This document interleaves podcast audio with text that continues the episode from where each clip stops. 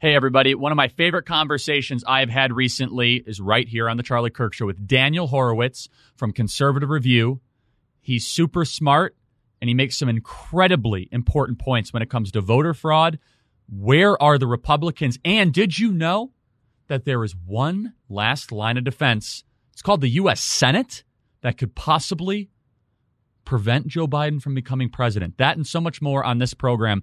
If you feel blessed by this program in any way and we have helped you make sense of the news and you want to get behind our work, our team, our research that we are publishing and doing here on the Charlie Kirk show, go to charliekirk.com slash support. That is where you can support what we are doing every single day to get the news information that you trust. And if you want more young people to hear this message, go to charliekirk.com slash support.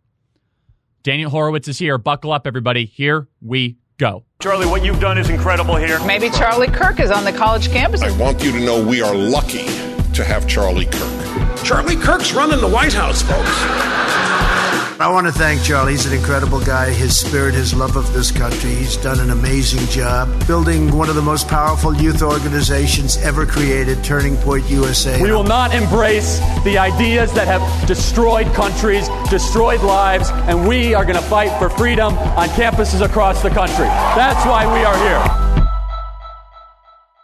Look, it's Christmas season. a lot of you guys are emailing us, freedom at charliekirk.com. How do I give back this Christmas season. Look, I know it's been a tough year, but those of us that are Christians, we are called to help and to assist regardless of the circumstances around us. Whether we had a blessed year or a tough year, it's time to step up and do something. I think we all know that. That's why we are partnering with Angel Tree. Angel Tree is great. They help kids whose parents are in prison. It's not even about the fact of what their parents did. It's the fact that the kids are alone. And the kids if they do not hear from their parents, they're more likely to also get involved in crime in the future. So let's really communicate the love of Jesus Christ with a personalized note from their dad and an access to a Bible in either Spanish or English. And that's what the Fellowship Angel Tree program does. Last year, the Angel Tree program blessed over 300,000 children of prisoners all across America. What's so cool is that if you give directly, it doesn't go to overhead or all that stuff. It goes straight to the kid, especially this Christmas season. And so let's just keep it easy. Just go to charliekirk.com. There's a banner on the top of it, charliekirk.com, and we are getting behind it. We're donating a little bit of money from the Charlie Kirk Show to Angel Tree because we really believe in what they're doing.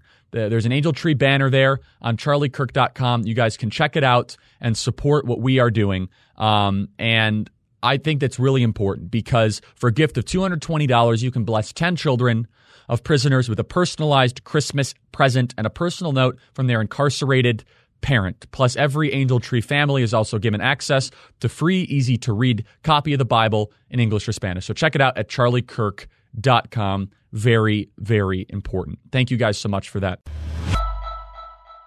Hey, everybody, welcome to this episode of The Charlie Kirk Show. If you're listening to this, we have not been censored, so congratulations for that yet. We are here with Daniel Horowitz, who is one of the smartest people on the planet. I love reading everything he publishes.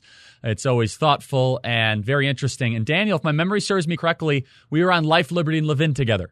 I can't believe it. It was a couple years ago. It's the last time we were there together.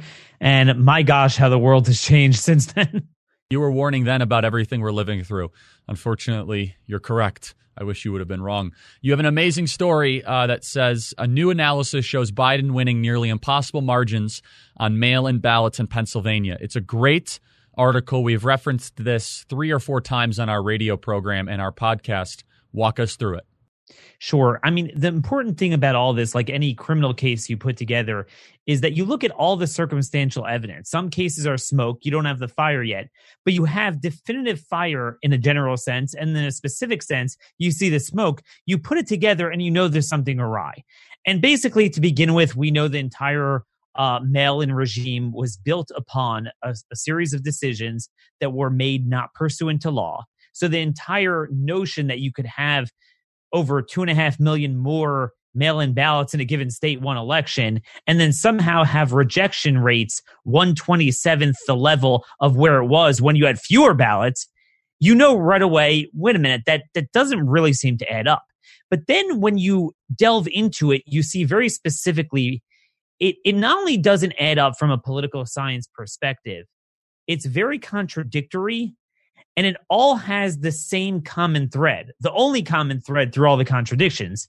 And that is the mail ins really didn't like Trump and they really liked Biden, even relative to other people in the same party.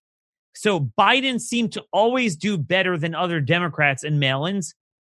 And Trump seemed to do worse, even relative to other Republicans. And that's very important because everyone agrees that generally speaking, Democrats mailed out more mail in ballots and Biden would get more mail ins. But I think what's important to realize is that none of us are asserting that Trump carried Pennsylvania or Wisconsin by 10, 15 points. No, we're saying the same way they're they're trying to show Biden ahead by a half a percentage or so. Really, Trump was on the other end by half a percent or percent. So you understand, Charlie, there's a big difference between winning 65% of the statewide mail-ins versus 77%. So that's the general proposition. The specifics we're seeing here is this. It's simple math. I hats off to the Secretary of State of Pennsylvania for actually divi- breaking down the ballot returns based on election day versus mail-ins. And what you'll find is if you we already know the components of that sum, how many ballots Trump got for election day, how many for uh, uh, mail-ins, and we also know uh, the percentage breakdown of who mailed in mail in ballots based on independent or non affiliated Republican and Democrat.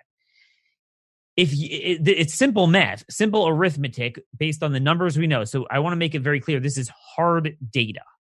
Okay, this is not speculative. You, in order to get the result that Biden got in total, he would have had to have gotten more than 80% of the independent vote, more than 21% of the Republican mail in vote, meaning registered Republicans, registered Indies, and 95% of Democrats. And the, the problem with that is, from a political science standpoint, in the states where Democrats didn't really need to win, meaning either they were very blue or very red, you'd never, you didn't find that. You could, you, you look at, for example, let's take the Republicans. You want to tell me there's a little bit of a liberal bias in mail in voters. I, I could hear that. Even within Republicans, maybe. But there is no evidence of crossover Republicans. I think we all saw that from the exit polling data. Lead up to the election, there was a lot of talk that Trump was losing a lot of Republicans. Not true. He might have bled a little bit with independents, not with Republicans. They actually turned out in record numbers for him. The notion that he's going to get record numbers of Republicans as the average of total mail in and election day. But if you isolate mail ins, 21% of registered Republicans went for Biden. That doesn't add up, nor does the 80% indies. And actually, it's a little bit more than that because the 80% number wouldn't have gotten him to the break even point that he got, maybe 82%. According to exit polls, in totality, Biden got about 53, 55% of independent vote you would have to have some sort of spread of Biden getting 35, 40% of election day indies and 80, 82% of mail in independence. Again, you could say there's a little bit more of a liberal bias, but these are the things that people who do auditing and accounting, these are the type of numbers you look for. But let me just take it to the hammer here, where I think what brings this out completely is this. You look down ballot there's a lot of talk in several states about Biden only mail in ballots, which are very suspicious. Now, people debate over them. Well, look, there's a lot of people that they're not into the down ballot things. The presidential race is the hot ticket. That's what everyone focuses on. And I guess implicit in that is an admission from the left that Democrats are more low information voters. So more of their dudes only fill out the presidential box. All right. I mean, maybe they're right about that. Democrats tend to be more low info and they, probably have that where more Democrats only fill out presidential ballot than Republicans do. The problem is if you look at the Pennsylvania situation, it, it, it basically takes out all those variables. So there were audit, there was a race for state auditor and a separate race for state treasurer very obscure Republicans that nobody ever heard of, first time candidates, they actually won. They flipped the seats. they won with fewer votes than Trump supposedly losing. Now, okay, you could say there's less of a universe because fewer people fill out the down the ballot things. Well, what's interesting is this both of those Republicans, even though they got fewer votes in total than Trump, they got more raw votes than Trump on mail ins, fewer but substantially on election day. Hold that thought. All right. Well, you know, maybe uh, people logically you would think, and I know I felt this personally on election day. You wait there for an hour, you feel very pressured. You feel like you might want to make room for the next person. You're there for an hour maybe you're not going to sit and read the ballot questions. You'll, you're less careful to fill them out. Okay, I got my Trump. If you're a Democrat, I got my Biden. Okay, got that there. But if you're filling out a ballot in the comfort of your home, you, you, you got all the time in the world. Maybe you could look up on the internet who, who, who is this auditor person I never heard of. And maybe that's why there's more down the ballot votes, more Republican voters on through mail ins filled out down the ballot than election day Republicans. You switch to the attorney attorneys general race where the Democrat won. Dan Shapiro is not as well known as Trump and Biden, but he's very well known. I mean, he's been all over the place in Pennsylvania, much more so than the auditor and treasurer. So, well, wait a minute. I mean, if the down the ballot dudes did better in mail ins, you would sure as heck expect Dan Shapiro, who overall won by the largest margin statewide of anyone, presidential, auditor, treasurer. You would expect him to really do much better relative to Biden mail ins. Nope. There it's the opposite. There, it turns out that he did better than Biden with election day votes. But when it comes to mail ins, Biden did better than even Dan Shapiro did you put, and I know that took a little bit of time to put together, but this is kind of that circumstantial evidence. You put it all together that certainly once we know that they're not matching the signatures, and we know that they had the curable ballots, but just in Allegheny and Philadelphia, and we know that they kicked out the Republican inspectors even after the court said you have to do it. Dude, where there's fire and there's smoke, there's even more fire what could explain this? Because you have this unbelievable. I mean, you're you're walking through this article, and everyone to check it out. New, new analysis shows Biden winning by it's magical, right? This is Houdini. This is there's there's no way that this happens organically. What you just walked us through here, and what could possibly explain this? Well, I mean, just off the bat, there's no way that you could have um 27 time or uh, 27 times greater acceptance rate with 10 times greater number of mail-in ballots when all Nate Silver was warning about this. New York Times did a whole article in the lead up to the election. They were quoting studies that there's three times the rejection rate among first timers who aren't used to filling out absentee ballots.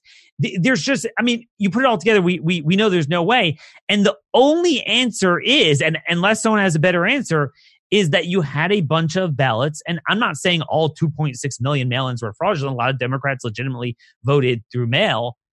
But again, we're not talking about 2.6 million fraud. We're talking about 100, 200,000 ballots that were harvested and handed in by third party officials and organizations that had Biden only ballots and not Trump ballots. And that's how you have a scenario where Biden does so much better than Trump, even relative to all the down the ballot candidates, inversely so between the Democrat Attorney General and Republican Auditor and Treasurer. I think I think there's multiple par- parts that there's the voter registration part of it, which was actually registering faulty voters. Ninety plus year olds saw a massive spike in voter registration in Pennsylvania, a 1,774 percent increase in voter registration in Pennsylvania. Then there's the ballot laundering practices, where it's just the interception, filling out, and cleaning of the ballots. So you put them in these massive drop boxes that were funded by the Center for uh, Technology and Civic Life. Then I think there were shenanigans in the vote counting process, actually the tabulation vote seers that weren't allowed access, all of this. Uh, Daniel, you're one of the most rational, one of the most uh, reason based writers and thinkers out there. Everything you do is rooted in reason, which is why I like uh, reading what you write. Uh, it's re- there's not a lot of conjecture. Is it fair to say this election was stolen? I would say yes, and the reason is this: it's not like we're coming out of nowhere. This was done in broad daylight. Meaning the foundation for this. And, let's leave the whole Dominion part out of it. Let's just even, I'm not even getting to that. The foundation of this, there's election law fraud and this ballot fraud. The election law fraud we saw up front. I mean, you just had um, executives in these states uh, aided and abetted by lower courts. And, and by the way, this is important because a lot of people are like, oh, how dare you get the federal, the Supreme Court involved in a federal question? Well, the reason why you don't have matching uh, signatures in, in Pennsylvania is because the League of Women Voters went to the Eastern District of Pennsylvania, which is a federal court, and that and that got the Secretary of State to create this settlement where they didn't do it. Well, I mean, it's the Supreme Court's got to clean up the mess of their lower court. They they created an environment for them to do this out in the open. So it's not like we're conjecturing and speculating. Well, maybe they had this crazy fraud mail-ins have been known to be fraudulent since McClellan's time in 1864. I mean, heck, the Washington Post wrote a article on that in the summer. Um, you know, when when this wasn't viewed as as what would determine the election. And now that you have an entire electorate put on an unverifiable mail-in system, it's obvious it was. And I'll tell you this, you know, whenever it's Trump at stake, so it automatically becomes super political and no one's going to think about it rationally. Anyone who supports trump is going to say it's stolen. Anyone who doesn't say it says it's not. But you take a look at systemically the mail-in ballots even where the presidential election wasn't in contention. Look at new york. They're still counting it. They still don't have have races determined. You have judges there county judges in district 22 uh, that's Claudia Tenney's district, saying we have a major problem here. Okay, this is not this is not even Republican judges. This is not in the states that matter. This is in New York where the mail ins broke the system. I mean, that was done openly. We openly know there's been fraud like this in the inner cities for years. So you marry the two, you marry the desire, which we know is there, the organizations which we know are out there, with the open opportunity that state Supreme Courts, lower federal courts, and various secretaries of states and governors accorded them it, it it flows like butter. And I think Charlie, the only question is how deep does it run? But if you look at the margins and you look at what they are alleging that Biden achieved through those very mail ins, it is pretty safe to say that he likely won Georgia, Wisconsin, Michigan, and Pennsylvania by at least those margins that he supposedly lost them by. And so, what's stunning is that typically in elections, things work in patterns, they work in waves. Uh, you're able to see certain trends emerge. One of the things that fascinate me the most about politics is how someone that lives in Parkersburg, West Virginia, will think very similar to someone that lives 2,000 miles away in northern Minnesota. Uh, they have similar demographics, they have similar ways of viewing information, they have similar patterns to life and similar values. What it makes no sense whatsoever is how regionally it seems that President Trump was able to win historically and decisively. The best example of this is Florida. Florida that had almost all their votes in by 9:30 Eastern. They have a phenomenal governor, Governor Ron DeSantis, who's a total hero and a friend of mine. He deserves recognition. And at the last count, it looks like that Donald Trump will win Florida by 3.8 points, which is a blowout by Florida standards. I mean, that is yeah. a that's like winning California by 25 points, just to give you an idea. That is an unbelievable blowout in Florida. Greater than Obama in 2008. That's correct. Th- think about that. That Trump won Florida more decisively than Obama did in 2008 against a weak candidate, McCain, and a referendum on the Republicans, war weariness, all that sort of stuff. How is it possible that Georgia was lost? I, I cannot process it. You win North Carolina by 100,000 votes. You win Florida decisively. Alabama, you win by 30 points, whatever it was. Tennessee, you win. Regionally, there was this wave, except in Georgia. The same thing in Pennsylvania. President Trump did unbelievably well in Ohio, really well. Uh, eight and a half points, I think, at the last tabulation. Did super well in Iowa, seven points. Yet, for whatever reason, it was Wisconsin, Michigan, Pennsylvania. So let me play devil's advocate, if I can, really quick. They say it's because Joe Biden focused on those states it's because he ran ads there and he didn't care about those other states. How is that incorrect? Well, he he did focus on them all right, and but he didn't have a ground game much, but he had an underground game, and that's what we see. Um, look, we might have thought Ohio was safe Republican. That was not from the polling data. That was the polling data had it about even there. Um, they absolutely did run there. He ran. Um, he uh, uh, visited there. He visited Iowa till pretty late. Um, the common thread of Florida, Iowa, and Ohio is that Republicans fully shut down the ballot harvesting. So, I mean, Ron wasn't having any of that garbage in Florida, but in Ohio, even where you have a very weak Republican, but the attorney general had a very hard fought victory in the Supreme Court. It took about four years to clean the rolls. Um, if you remember, the Supreme Court was one of one of the most landmark rulings we've had recently on election law. They've had that there in Iowa. They didn't have any of the problems. So you look at the Rust Belt, and it's very asymmetrical. And, and let me flesh this out. So going into election night, a lot of us were saying, look, we already knew he was going to win Iowa and Ohio. We knew the polls were wrong. But like if he only wins those states by two, three, you're going to have a problem. But he wound up winning Ohio. Like, let me just say this. He won Mahoning County. That's Youngstown. That is the FDR coalition. He did very well in it last time, came close. He flipped it. The, the, it would shock the consciousness of anyone five years ago to say, um, you're going to have a Republican win Youngstown. Uh, Barack Obama won it by about 35 points. Mahoning Youngstown is Erie. That, that, that little dividing line That's there in exactly Pennsylvania, right. Western PA.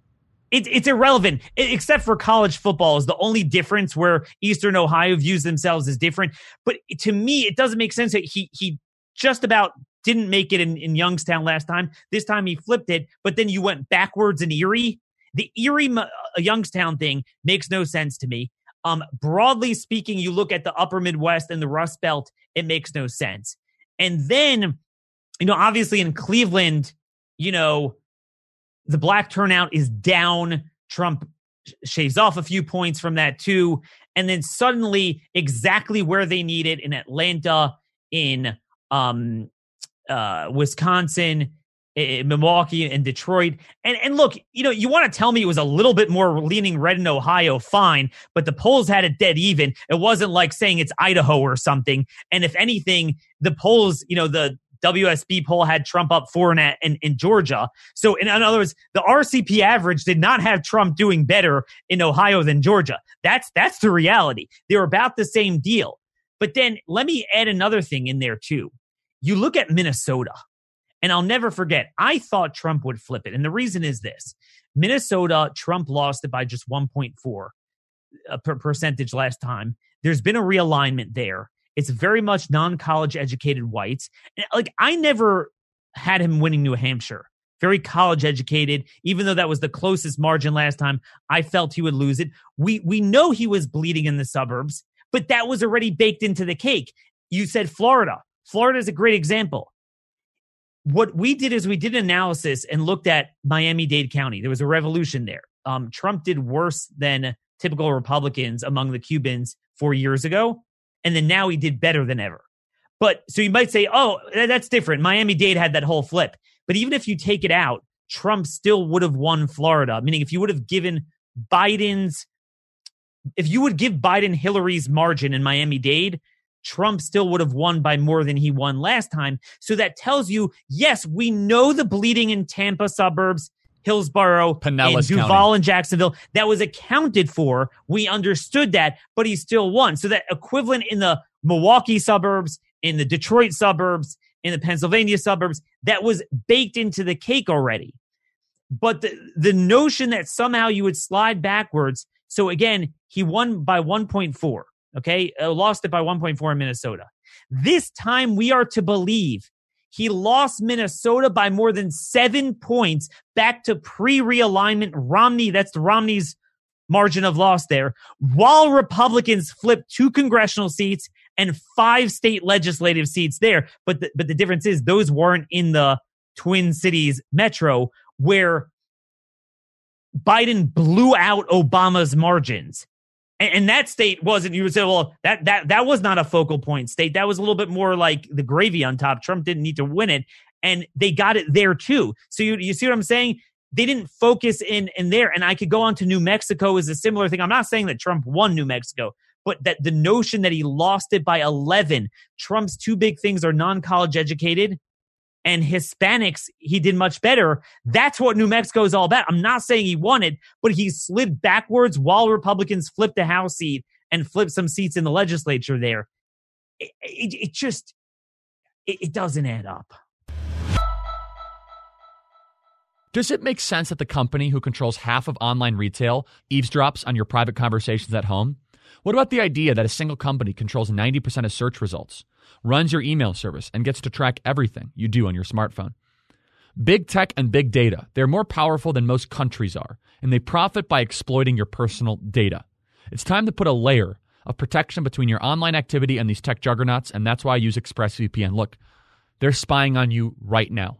We talk about this a lot on the Charlie Kirk show. Do you want to protect yourself from spying thieves? Then it's ExpressVPN. Think about how much of your life is on the internet.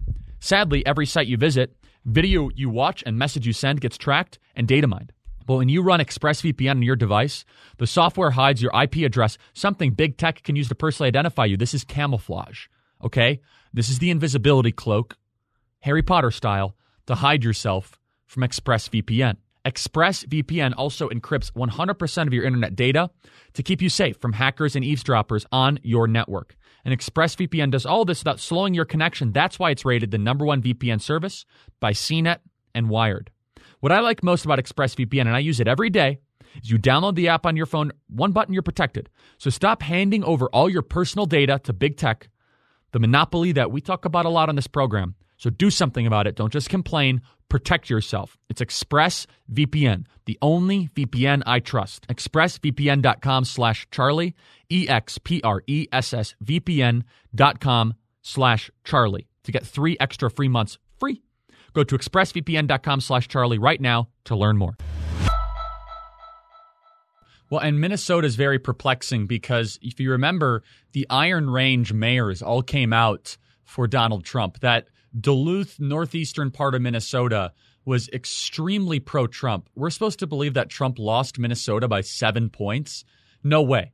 And we, we have documented evidence, thanks to James O'Keefe, of ballot harvesting in the Somali community. Uh, that's what they do. Uh, against, and by the way, there was no arrests, no investigations. Our FBI is completely useless. Our Department of Justice might as well not exist. We don't even have a justice system anymore in our country. And so, so Daniel, we win Ohio by eight. We win Iowa by seven, Florida by nearly four. And so the dividing line argument is perfect because Mahoning County, I know a lot of people that grew up there. My dear friend Tom Patrick grew up in Youngstown, Ohio, and that was a Democrat stronghold. They passed down their Catholicism, they passed down their Democrat values, and their love of Ohio State football. That's it. Erie, Pennsylvania is the same way. Erie, Pennsylvania is a steel town. It was deindustrialized. That's one of those Trump Obama towns. But despite Trump doing a rally in Erie, Pennsylvania the week before, we're supposed to believe that Joe Biden, who never visited there at all whatsoever in Erie, Pennsylvania, did better there. What, with all that evidence presented to us, and you and I both believing that this election is stolen, what is the remedy at this point forward? What is the best way to expose this through all the standards of evidence that is needed in a court of law? What's the best way to proceed? You know, I don't think you could do it in a court of law in that amount of time because to put together a judicial case, you need, I mean, a criminal case like this would take a year to put together. I do think the court cases are important to fuel the political solution, which we could talk about just in the sense of telling us what the law is. And I think, I know Ken Paxton's lawsuit is asking to push off the safe harbor date, but I think fundamentally what it's about when they write it in there is declaratory judgment of just saying, look, tell us what the law is. Fundamentally, these ballots that were cast in those four states through mail ins, were they done through unlawful means? And the answer really should be yes. And I think it's important, at least a court saying that. Now, what are they going to do with it? You know me, I'm not into judicial supremacism, and I don't think they could just say, oh, I think Trump won. No, nothing. But what that should do is fuel the Republicans who control the legislatures in all four states to not just have the backbenchers try to eke out one committee hearing per uh, per state, but and, and it's already late in the game. They should have been doing this for weeks already, and leadership in all the respective states should have supported it. And really, as Mark Levin was pushing, they should have passed a concurrent resolution before the election, which would have given them more more just moral authority rather than like, oh, you don't like the election results. She said, look, I mean, we didn't authorize this. These are unilateral changes. These vo- votes are null and void. And you appoint your and, and see, it sounds dramatic to say I'm going to appoint Trump electors, but I think if they would take what I gave over to you in 20 minutes and flesh this out day in and day out on televised hearings and have a united Republican Party, it would reach the point where it would make sense for the people to do what you did in 1876. And it's actually very similar. Back then, as today, Republicans controlled the Senate, Democrats controlled the House. Each one believed as strongly in their position as the other one did. They had competing slates of electors. The House wouldn't sign off on Hayes. The Senate wouldn't sign off on Tilden. And what you would do is, and I'm not trying to say I necessarily would favor this, but let me just give your audience some sense of how that would work out. They're like, all right, the Republican Hayes get is going to be president. So they had a commission and they, they had to make a political compromise. It's in the 11th hour, right before the inauguration. They weren't going to hold another election, but they realized the election was screwed up and you had to make a compromise. And they agreed upon Hayes being the president, but they gave the Democrats the biggest thing they wanted, which was an end of Reconstruction. And I think the equivalent of that today would be, and I'm not saying I agree with only this, I'm just throwing out one thing. Okay, Biden could be president, but we get the equivalent of ending Reconstruction, which could be ending COVID fascism. It could be speaking to this very issue and mail in ballot and ballot harvesting and having universal photo ID and proof of citizenship to register the list of five things we want.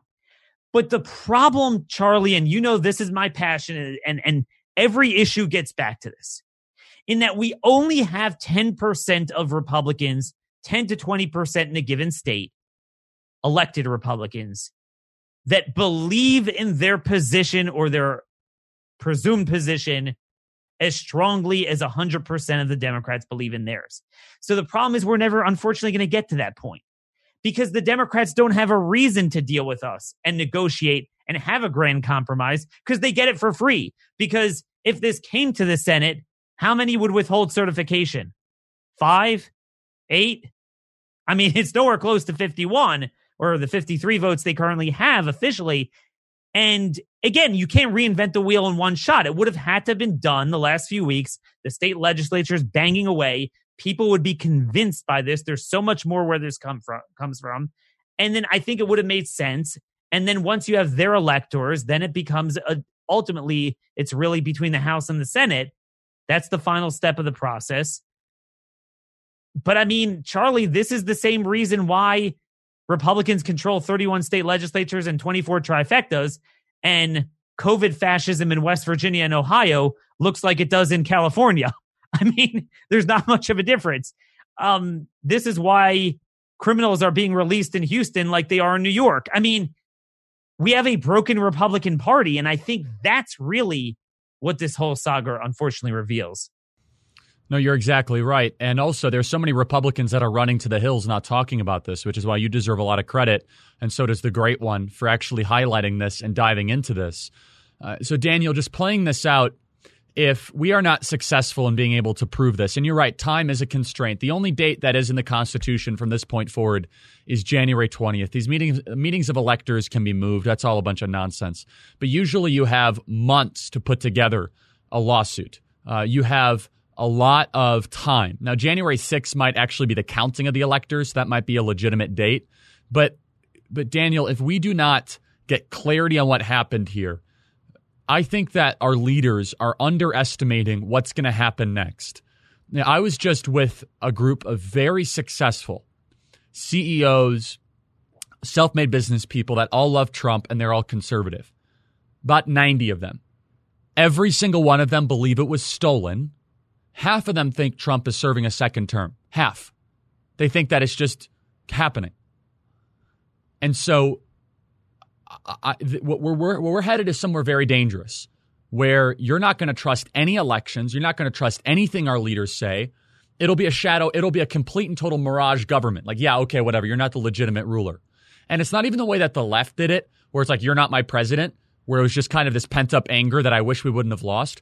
It'll be actual resentment that you shouldn't even be there. Can you talk about the significance of this as far as just keeping our country together? See, what a lot of these Republicans don't realize is this reckoning was a coming for a long time. It's ironically Trump that held it together. I mean, one of the reasons, if there's one thing I resented about Trump, it was actually because I wanted this moment to come earlier, and his presence kind of excited the base and rejuvenated the Republican Party, which I felt in the long run was just too irremediably broken, and it would just you know, we'd we'd be back in this position if you know when he rides off into the sunset, which of course he's not going to go away in that sense, but I mean, presumably Biden will wind up assuming the office. They don't realize they think they could just go back to the Romney Republican Party. that that that's not gonna. I mean, people once they got the steak, they're not going back to the veggies, and that's just not that's not going to happen. So I think before the country, just in terms of the Republican Party, they they don't seem to understand you can insult people um, into voting Republican. You could patronize them and threaten them, and you might even have good arguments. But I mean, it's not to it's not to work. They're not they're not going to put that baby back together. And I think, look, I mean, you're right. This is a broader problem that, um, and I think this will especially happen if the Supreme Court does give a declaratory judgment that these ballots were kind of unlawful, but you know, work it out in the political process, which is fine. But like I told you, because of the timing and really because just Republicans suck. I mean, that's that's really what it is. I, I want to make that very clear. Rep- you said January 6th matters. You're right. It does. This that's the final step. That's the certification. People think it's the electors meeting in their state houses on December 14th. It's not true. I mean, this was what 1876 was all about. It was the Senate Republicans and the House Democrats would not sign off on it. That was the stalemate. They had to create a commission. They had two more months back then to March. That could be done. I mean, Senate Republicans could stop Biden. I mean, that could be done um, even without the state legislators cr- creating a slate. They could just challenge the results and say, we're not certifying Biden. To be clear, that can happen. They won't do it. And I Wait, think so. The, yeah. the Senate the Senate can stop the certification on January sixth. Well, uh, well, let me be clear. I'm not, I'm not talking about stopping the process. They could vote not to certify or decline to affirmatively certify it. I mean, that's the thing. The House will get it because that's not a state delegation vote. It's not, you know, when like the 12th Amendment, when no one gets a majority, that's going to be a simple vote. Democrats have the votes. They'll vote it out of the House. The Senate will not. I mean, the Senate could say, we believe Trump won. We're not certifying it.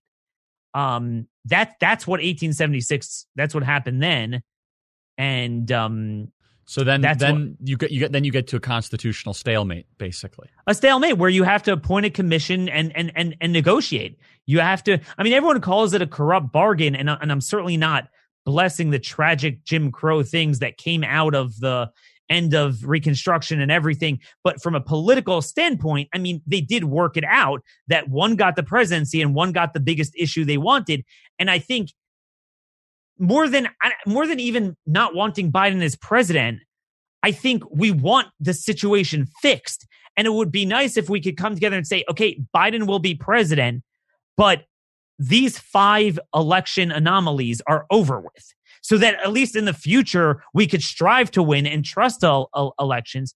But again, we can't even strive to that because Republicans are fragging the effort so Democrats are, are just sitting back and laughing. It's a bunch of wackos like Charlie and Daniel, and and and not the the real smart you know, conservatives. Yeah, yeah. I, I can tell you this though. Here's what's going to happen. I thought it was just the House that had to certify. I don't know why I was under that belief. No, it's it's both.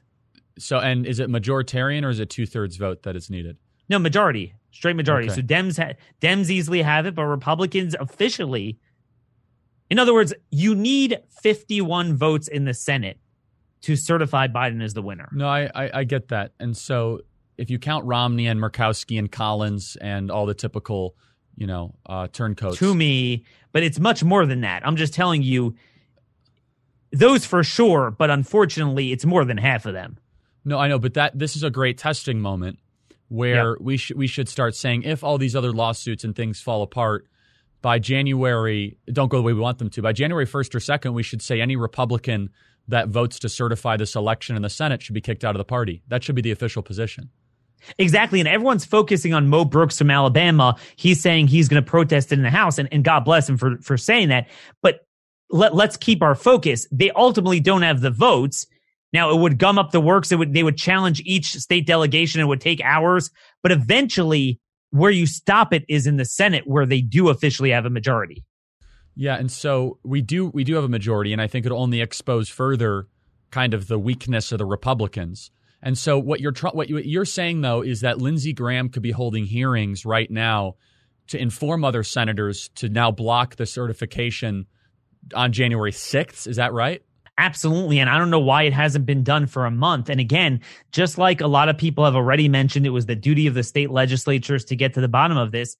I would say people forget it's the duty of Congress because because remember that ultimately the framers had to find a unified federal body to be that last step, right? Because I mean, you have a bunch of electors getting eh, together in 50 different states. Well, what if there's a problem? What if there's a contested thing? It's a federal union. Now, they didn't want Congress picking the president. You know, that was one construction they had in the Constitutional Convention. Maybe like they vote and select the president. No, the, you know, you vote in the states, but ultimately they are the ones that that sign off on that. Remember, um, Mike Pence as the VP is the one who presides, ironically, in the House over that certification process. And um, he could say, look, you know, we're taking the Republican slate. Now, Democrats would have to vote it down and they would have the votes. But, you know, if all the Republicans in the House would do it, that would, that's something to look at. And then ultimately it has to go to the Senate. And um, I'll tell you this much, Charlie. If the shoe were on the other foot, oh, they would. If the mail-ins were our thing, Democrats would have made it clear on November fourth forget about the state legislatures, but in the Senate, had they had the Senate, Republicans the House, Trump is not the legitimate winner. He won it through the fraudulent mail-ins. We will be we will decline to certify him as the winner. And if they would have had if they would have had the power in 2016 to do that, they would have done that. In 2004, they tried with Ohio in the House. They didn't control the House back then, but they did have a, a point of order and they did contest it. And there was a little bit of a debate. You have, I think, two hours of debate if you um, get a senator to sign your um, protest. And they protested Ohio. I mean, they fight. They fight for their causes. And I, I think, like, I just want to say a word if you have a moment about the Georgia runoff. Um, I, I just, there's a very very sharp debate, and certainly on social media, I guess, even within, let's say, MAGA type of conservatives and Trump's base over what to do with the Georgia runoffs. And I have a third position on it. You know, so some are like, well, you always have to vote Republican at all costs. How dare you give it to the Democrats? Others are like, it's time to send them a message. And my point is, it doesn't matter. You know, you vote for the Republicans, it won't matter. You send them the message, they won't get the message anyway the broader thing is broadly, what are we all going to do together about having a movement and a party that actually fights for us? Let me say this there's one very legitimate argument to always voting for crappy Republicans over the Democrat no matter what. Except the problem is that argument doesn't apply to the people propagating it. And that is this. See, with a Democrat, talk to the hand. They're never going to listen to you. You can't pressure them. You can't influence them. I mean, that's it. At least with a Republican, you could get your foot in the door and have your entire constituency get on their case on every issue every day between election day. But the problem is these very conservative commentators that are very passionate about the need to vote Republican, but I don't, and, and, I'm fine with that in a vacuum if that's your position. I respect that and that there's what to be said about it. But if you're that close with Loeffler and Perdue and these, and um, you know, it's not just them, it's really most of them. Where are you every doggone day using that influence? You're right. You, we want them in so you can influence them, but I'm not seeing it. So, for example, just this week as we're debating this, they go, I mean, tech is slaughtering us. I think you're out uh, um, ahead of the curve on that issue before I was. You really warned about that. Like, dude, we're not going to win. We we can't win anything. I can't get a single COVID data mask piece published any it's a no-fly zone. It's it's a it's a Chernobyl. You cannot get the truth out and they voted to give a tech visa handout to these very companies while we have an election problem, a COVID fascism problem, a crime insurrection mob violence problem. And this is where their brains are. And I don't see the statements from Loeffler and Perdue and any of these other guys like indulge us, at least while you're running for office. Like they used to lie and then get in and do nothing. Like the best they say is Democrats are socialists. They want to abolish the police. I'm for the American dream But they're not speaking to the damn issues. Like that's what bothers me. Like, like at least make pretend like you're going to do something, but like we don't even force that upon them. So you can see what I'm saying. This argument of ultimately, if you have a ballot in front of you, okay, you know, Dem or Republican, what do I do? I think that's a straw man. If none of us do anything else aside from that stupid election, which takes three seconds to fill out, what are we doing every day for two years between the elections? Either you know, pressuring them stronger to to get better on the issues or fundamentally reforming the party, the way we view issues, our entire approach to politics. When running a business, HR issues can kill you. I can tell you from Turning Point USA that wrongful termination suits, minimum wage requirements, labor regulations, they can really add up. HR manager salaries are never cheap. They're an average of $70,000 a year. Look, you've heard me talk about Bambee before. They're terrific. It's Bambee spelled B A M B E E. They were created specifically for you, the small businessman.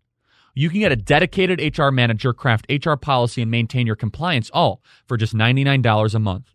With Bambee, you can change HR from your biggest liability to your biggest strength. Your dedicated HR manager is available by phone, email, or real time chat. From onboarding to terminations, they customize your policies to fit your business, and they help you manage your employees day to day, all for just $99 a month. Month to month, there are no hidden fees. Cancel anytime. You didn't start your business because you wanted to spend time on HR compliance. Let Bambee help get your free HR audit today. Go to Bambee.com slash Kirk right now to schedule your free HR audit. That's Bambee.com slash Kirk. Spell BAM to the B-E-E dot com slash Kirk. The reason that none of that happens is because the people that control the apparatus are corporate types, they're chamber of commerce types that quite honestly, they look at politics as a factor into their business model. It's not about the country, it's not about patriotism, It's not about culture, not about the social issues you and I care about, not about stopping crime, not about stopping the mobs. For them, they look at senators as owned and operated enterprises of their corporate crusade. And you and I are free enterprise guys. We like private property, but we also don't like corporate tyranny when all of a sudden our public policy is created by, for corporations at the expense of middle class workers. You look at these lockdowns, these lockdowns have been the greatest handout to corporate America in history, absent the hotel, airline and cruise industry, but they'll get all their money by the way. They'll get stimulus money anyway. So they're to they're to be made new and all their smaller competitors will get wiped out. So long term, the hotel restaurant and cruise industry will be stronger in five years on the corporate level, like the ruling class level. So even they're exempt from this. But the data companies, the package delivery companies, that's what I call Amazon. They're just a package delivery company. They don't make anything, they just process. They're a fulfillment company. They figure out how to do packages. And now Jeff Bezos is wealthier than Caligula ever was when he ran the Roman Empire and probably just as morally compromised. And yet, what the Republicans are you, you hit you hit it perfectly. The people that run the Republican Party, they actually don't care. They don't. They do not care about the stuff we care about. God bless Mitch McConnell for judges. I want Loeffler and Perdue to stop the Democrat mob. I want all of that. But there is going to be an uprising, and these people don't realize this because normal people and conservatives and people of faith, like both of us, are going to all of a sudden say, wait a second, we have put so much work into you. And yes, the guy that sometimes say stuff you don't like and tweet stuff you don't that makes you wince, but he got more done in 4 years when he came onto the scene than you guys have done in 40 years. And this is a great testing moment. I'm going to all of a sudden basically beat the drum. Every Republic, this will be the, the defining test will be what Republicans in the United States Senate vote to certify this election on January 6th. That is now the new test. Roll call. Come on, Lindsey Graham. You want wanted conservatives to come donate for you. Are you going to go certify this election? Mitch McConnell, you're in a tough race. Joni Ernst, Steve Daines, friends of mine. Are you going to vote to certify this election? The answer should be no. To your point, we probably won't get it. By the way, Mitch McConnell can refuse to bring the motion to the floor. Mitch McConnell could say, I'm not going to vote on it. Not going to happen. Yeah, re- remember they, they don't have the power to get Trump in. That that already because they don't have the House. But like you said, you you put it very well. It's not a matter of an affirmative vote. Um, it's just you you downright have to get Biden certified, and they could just like yeah we we protest. I mean, which is why in 1876 they never even had a vote because they knew each side would oppose each other. Uh, Republicans controlled the Senate. It's exactly like it was now. But again, back then, the Republicans believed in their constituents and their views the way the Democrats did. And that's how you had a stalemate. We can't even get, see, ironically, everyone's like, there's so much bitter partisanship. It's like a civil war in the country. Actually, we have more acrimony. Listen to this. We have more acrimony in the country because we've never had that crossing of the swords. We never forced the issue because see sometimes when you really confront each other you have to start making a compromise and which in my view needs to be some sort of national divorce and i don't necessarily mean like literally a two state solution but in a way where we could live agreeably in various states. Democrats already have this in their states. They do whatever the heck they want. They have illegal aliens come in and do whatever they want. So we should be able to have sanctuaries for americans and american values and liberties under corona fascism but we don't because republicans don't they don't force Democrats to a point where they feel they need to make those concessions. Why should they? Um, they're out there championing their cause. They're agreeing with them. Like I recently heard a speech, and, and I think this is very important. And it's a very important for your activists. You have a lot of good ones. If Biden becomes president, you know, theoretically, there should be a lot of good things that we can do. Now, foreign policy is tough. I mean, yeah, he's going to do his Iran thing and kiss up to Iran and Castro. There's not much you can do about that. But on domestic policy, which is really most of what's destroying our life now, Republicans are going to control 31 state legislatures and 24 states with the trifecta. A lot of those states, they have super majorities. In some like the Great Plains, the Democrats are wiped off the map. There's two Democrats left in the in the South Dakota legislature. And my point is this you look at West Virginia, Republicans have greater majorities in the legislature than Democrats have in California. Yet, I listened to the Republican governor there, Jim Justice. He gave a speech about if only if if masks only save one life. He he literally sounded like Cuomo, and this is West freaking Virginia, where Trump carried every county both times. And you know, I live in Maryland; it's a cesspool and I'm looking for a place where I could live. And I'd say, look, the, the Pennsylvania Panhandle is is well, that may be it, but Pennsylvania Panhandle is an hour and a half away from me. They have the same COVID fascism as Maryland does. So I don't want to hear this. Well, Daniel, this is the difference between 52 and 48 seats and the Georgia runoffs. I'll do better for you. I'll show you places where they have 70, 80% majorities in both houses, the governor, the attorney general, the lieutenant governor. And it's like, What's your excuse there? You're you're you're joining in with that. I mean, you're promulgating the same stuff the left is. And this is the big lie about the oh, it's the filibuster. Oh, we need the House. Oh, we need this. They have it in a bunch of states. If we had Republicans that were worth more than a bucket of spit, you could have easily a third of the country that could be as MAGA as California is loony. And that is, those are people like Kristi Noem and Ron DeSantis. And what ends up happening is they actually get more popular, is that they actually persuade more people. And that is how Republican states actually become more Republican. When you have people like Governor Burgum or Kim Reynolds or Mike DeWine, all of a sudden they do mask mandates and they shut down their states, you become less popular. Ron DeSantis will win reelection in 2022 by maybe eight to 10 points in a state that used to be a competitive state. Why? Because when you go drive through Winter Park or you go drive through Sarasota, all of a sudden, even the suburban moms are like, my kids are in school, my businesses are open, I know what this virus can do. If I'm scared, I'm going to stay at home. I'm not going to see the, you know, older people in my life, but he has got us back to life quicker than anyone else. And that's Ron DeSantis, who's just maligned by the media every single day. And what I'm hopeful for, though, Daniel, and I want your comments on this, is that I think that we're those of us that believe in the conservative movement, those of us that were part of the Tea Party movement in 2010, where all of a sudden our ideas were given this huge platform, and then all of a sudden we saw what Boehner and all these people were really all about. I actually think we're in charge. I actually think that the establishment is weaker than they ever have been. I, I hope you're right, and I hope people see the jarring contrast. Why do we keep mentioning Ron DeSantis? Because the problem is we can't find other names. I mean, there's 27 Republican governors, and there's only two of them that are decent on the issue of our time, which literally affects our life more than anything it has. That's correct. You know, you only have Ron DeSantis, who's the one that's pushing an anti BLM Antifa mob violence um, bill that's dealing with that. I mean, you look at him and the gulf between him and a Doug Ducey, uh, uh, Brian Kemp, and I'm not even getting to a DeWine. I mean, like that's like a whole nother level is greater than the gulf between them and the Democrats. And, and, and we can't continue this game of this schizophrenic party. You know, it's like, it's like going to battle with a gun where the bullet comes out the other, other side every time you fire it. You can't have the overwhelming majority of your elected Republicans echoing, parroting, and implementing everything the left says, even on the most radical issues of our time.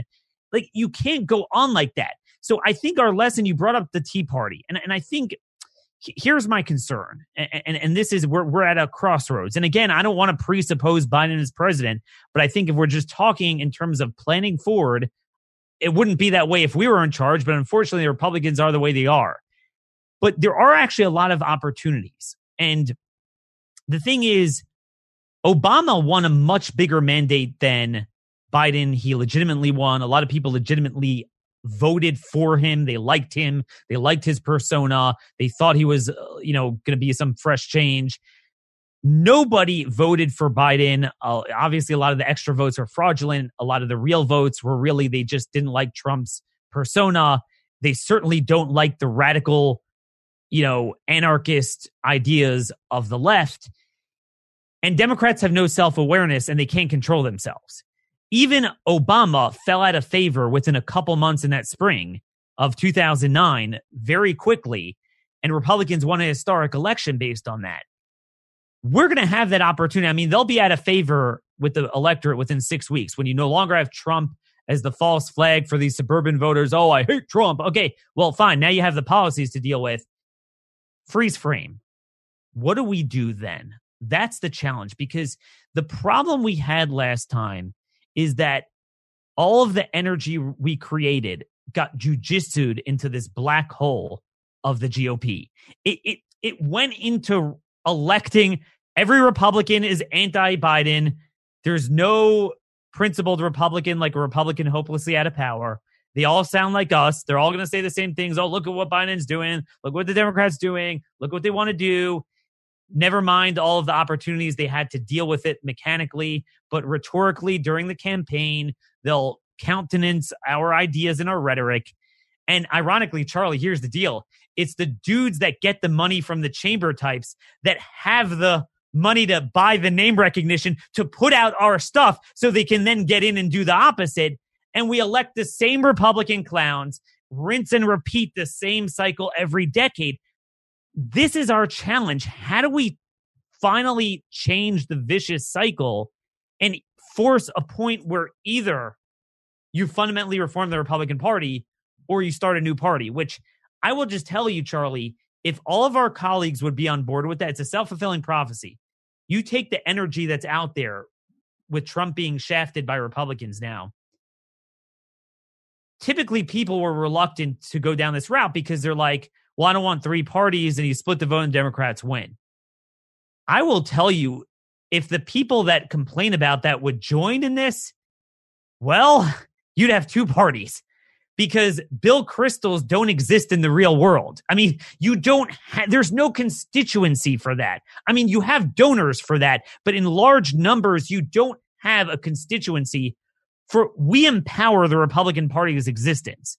So I'm just saying we need a do or die moment where either we come up with a way to finally take over the party, which in all honesty, I've worked that for 10 years and I don't really, and, and I, I, don't say this in jest. I mean, I, I, the reason why I'm pushing a new party is because I've tried with the primaries. They have more money. They lie. They say our candidates are the liberals and theirs are the conservatives. And They have more name ID and money and they wind up winning, rinse and repeat. They play the game, they control the party. Maybe if you go to state conventions instead of popular primaries is something to to look at. We my point is I'm open to all ideas. We all need to, I think people like you and I need to get together in a constitutional convention style meeting where we pray together and we recognize what we are doing. And that includes myself. I'm speaking to myself is not working. We have more tyranny than ever. We have more anarchy than ever. We have more debt than ever. We have more dependency than ever. I mean, on very few measures outside of foreign policy, are we in a good position domestically? We have more criminal aliens not deported than ever. We're not making progress. And I'm not saying this is Trump's fault. I'm saying, Charlie, you could elect Ron DeSantis as president. But in the current framework of the Republican Party, he might be a little bit more intellectually coherent than Trump, but you're not going to they're not you're not going to change the you're not going to be more successfully across the uh, the board than Trump was because you're going to have the same problems that basically the higher you get the crap rises to the top. So you start off in the counties and maybe 30 40% of county republicans are good you go to the state house maybe about 30% of state house republicans are good but none of them are, are in leadership very few are in leadership. You go to the state senate, it's more like one fifth of the Republicans are good. You go to the House, U.S. House. I don't know. What do you think? There's about 200 Republicans, 10, 15%. You know, your Mo Brooks of the world, your Andy Biggs, your whatever. I mean, there aren't many of them. You go to the Senate. Help me out here, Charlie. Senate and governor. Two out of 27 governors out of 53 Republican senators.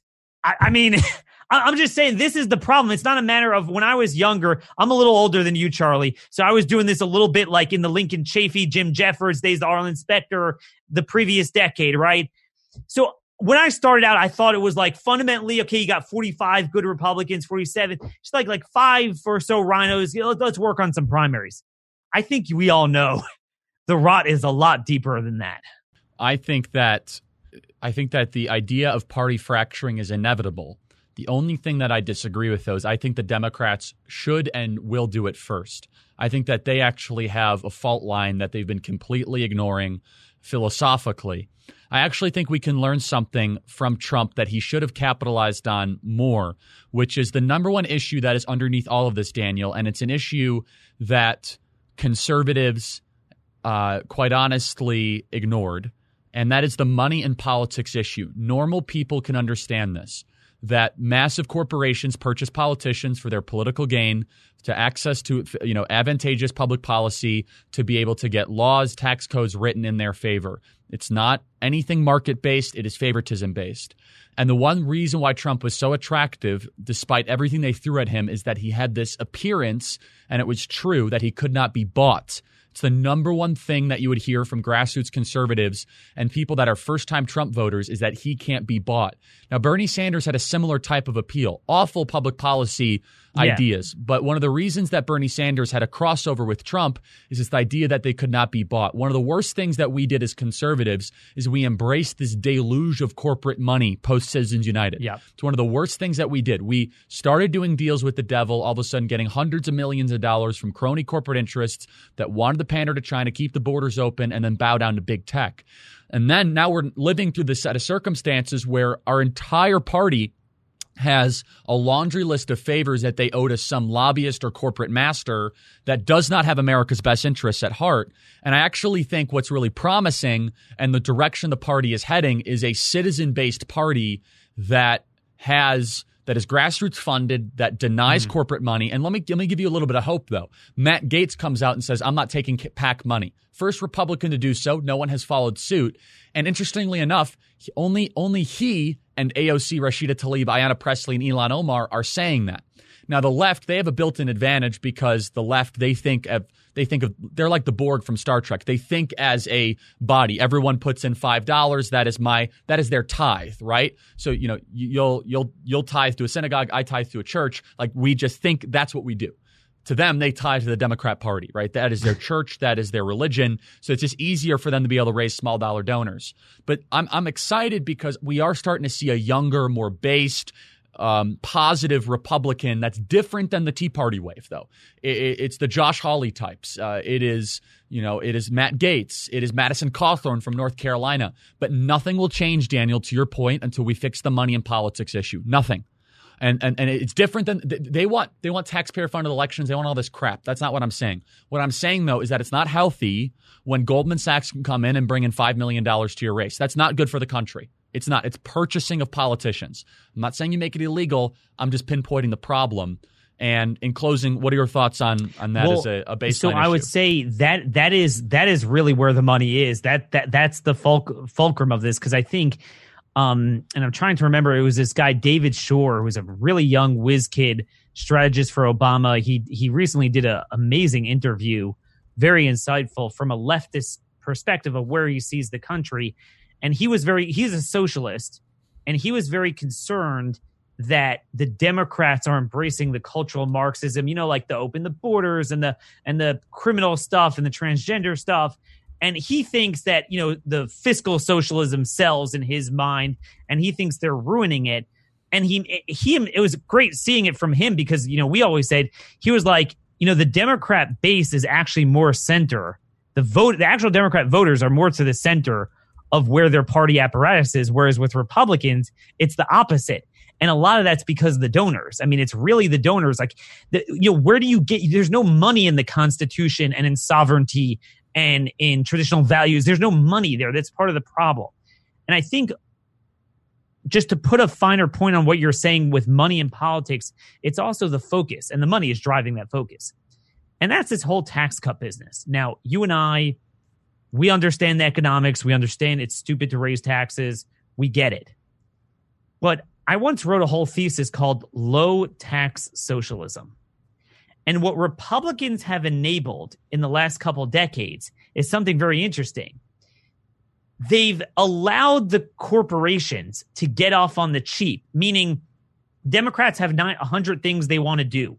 Republicans bail them out from the two things that the corporations don't like about the Democrats. And then they could turn around and enforce cultural Marxism against us on the cheap without having to worry about empowering the Democrats because they'll destroy them. And right. what Republicans did, which was a big mistake, conservatism, free markets, and I think you've alluded to this. It's a full package. Stop the split the baby conservatism.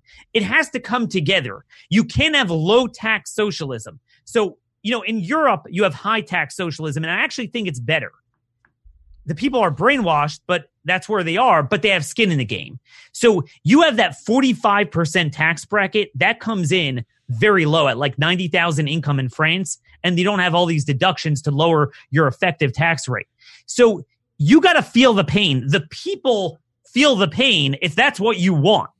Here we found a great way with the Federal Reserve to basically once we start so with true. the deficit spending, you could just buy off everyone on the cheap.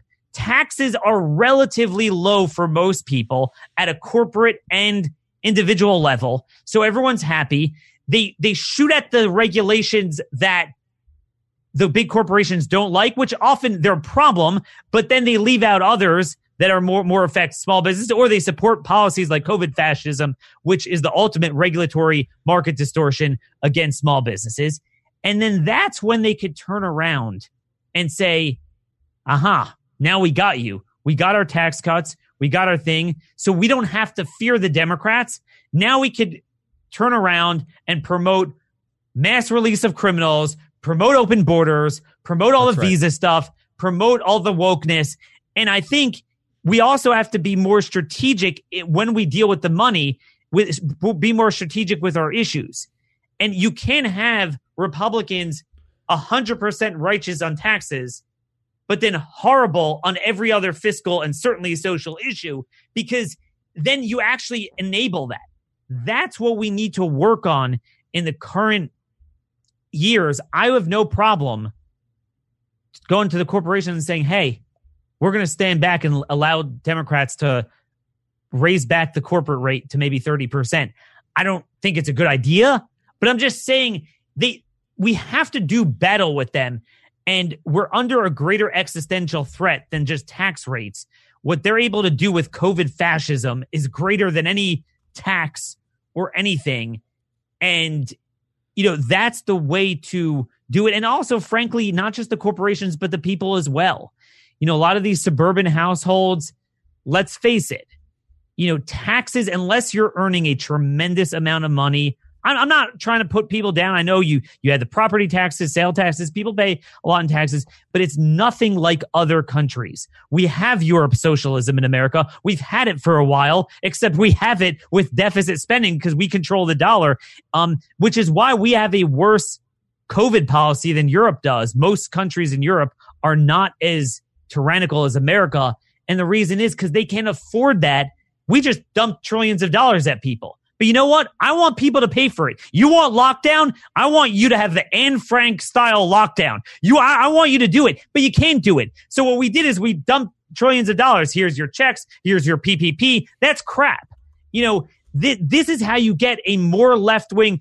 You know, sometimes we could be so principled in a vacuum that you get a worse left wing outcome than you'll ever get. So we, we can't be imbalanced in our approach. You have to look at everything like, you know, I'm sympathetic to, hey, let's attract talent from the world. But you got to be careful. You can't allow China and India through Bill Gates starting in the 80s to monopolize it and culturally gerrymander our people out of jobs and then spawn trade theft and espionage based on that, like we're seeing with the whole, uh, um, you know, Christine Fang business you know, starting with the student visas, the 400,000 a year. This is the mistake our people have made. They're eating us alive. As Karl Marx said, we're going to make the capitalists pay for the rope to hang themselves. We got to move away from that. Lenin said the best way to destroy the middle class is through taxation and inflation. What we have is hyper corporate tyranny that actually does quite well with inflation. They own land, they have products that people are going to continue to buy. Uh, Jeff Bezos will only get wealthier with more dollars being infused into the market. Inflation is actually uh, it's a tax on working people and it's a gift to the rich. And this is exactly where the socialists are going to get their power. Is they're going to they're going to demagogue a situation that cronyism has created and our corporate Republicans don't understand this. And Daniel, I appreciate the kind words where you said about the tech issue. I felt like yep. um, I, I was getting in everyone's ear for years. When you and I did Life, Liberty, Levin, we did a whole segment on tech tyranny. And, you know, Mark pushed back a little bit. We had a good, you know, conversation about it because it really wasn't like in vogue. This was back in 2018. And now we're all living through this pseudo dystopian nightmare. In closing, what is your thought on the tech issue? They, they own almost all of our politicians except Josh Hawley, Ted Cruz, and a few others in closing, what's your take on that? Nothing matters until we deal with that. I mean, you and I can't get our stuff out. I mean, they'll control they control the airwaves, they control the podcasting, they control the written content is, is they control every delivery system. I can't find my own articles on Google because I've written so many and I can't often like I try to like type in words that I know are in there and I can't find it. Um you can't get our information out. I mean, that's the problem. We're always like, we're conservatives, we'll make smarter arguments. Well, where's your delivery system? You could build a nuclear bomb, but you don't have a delivery system. This is the problem we have with that.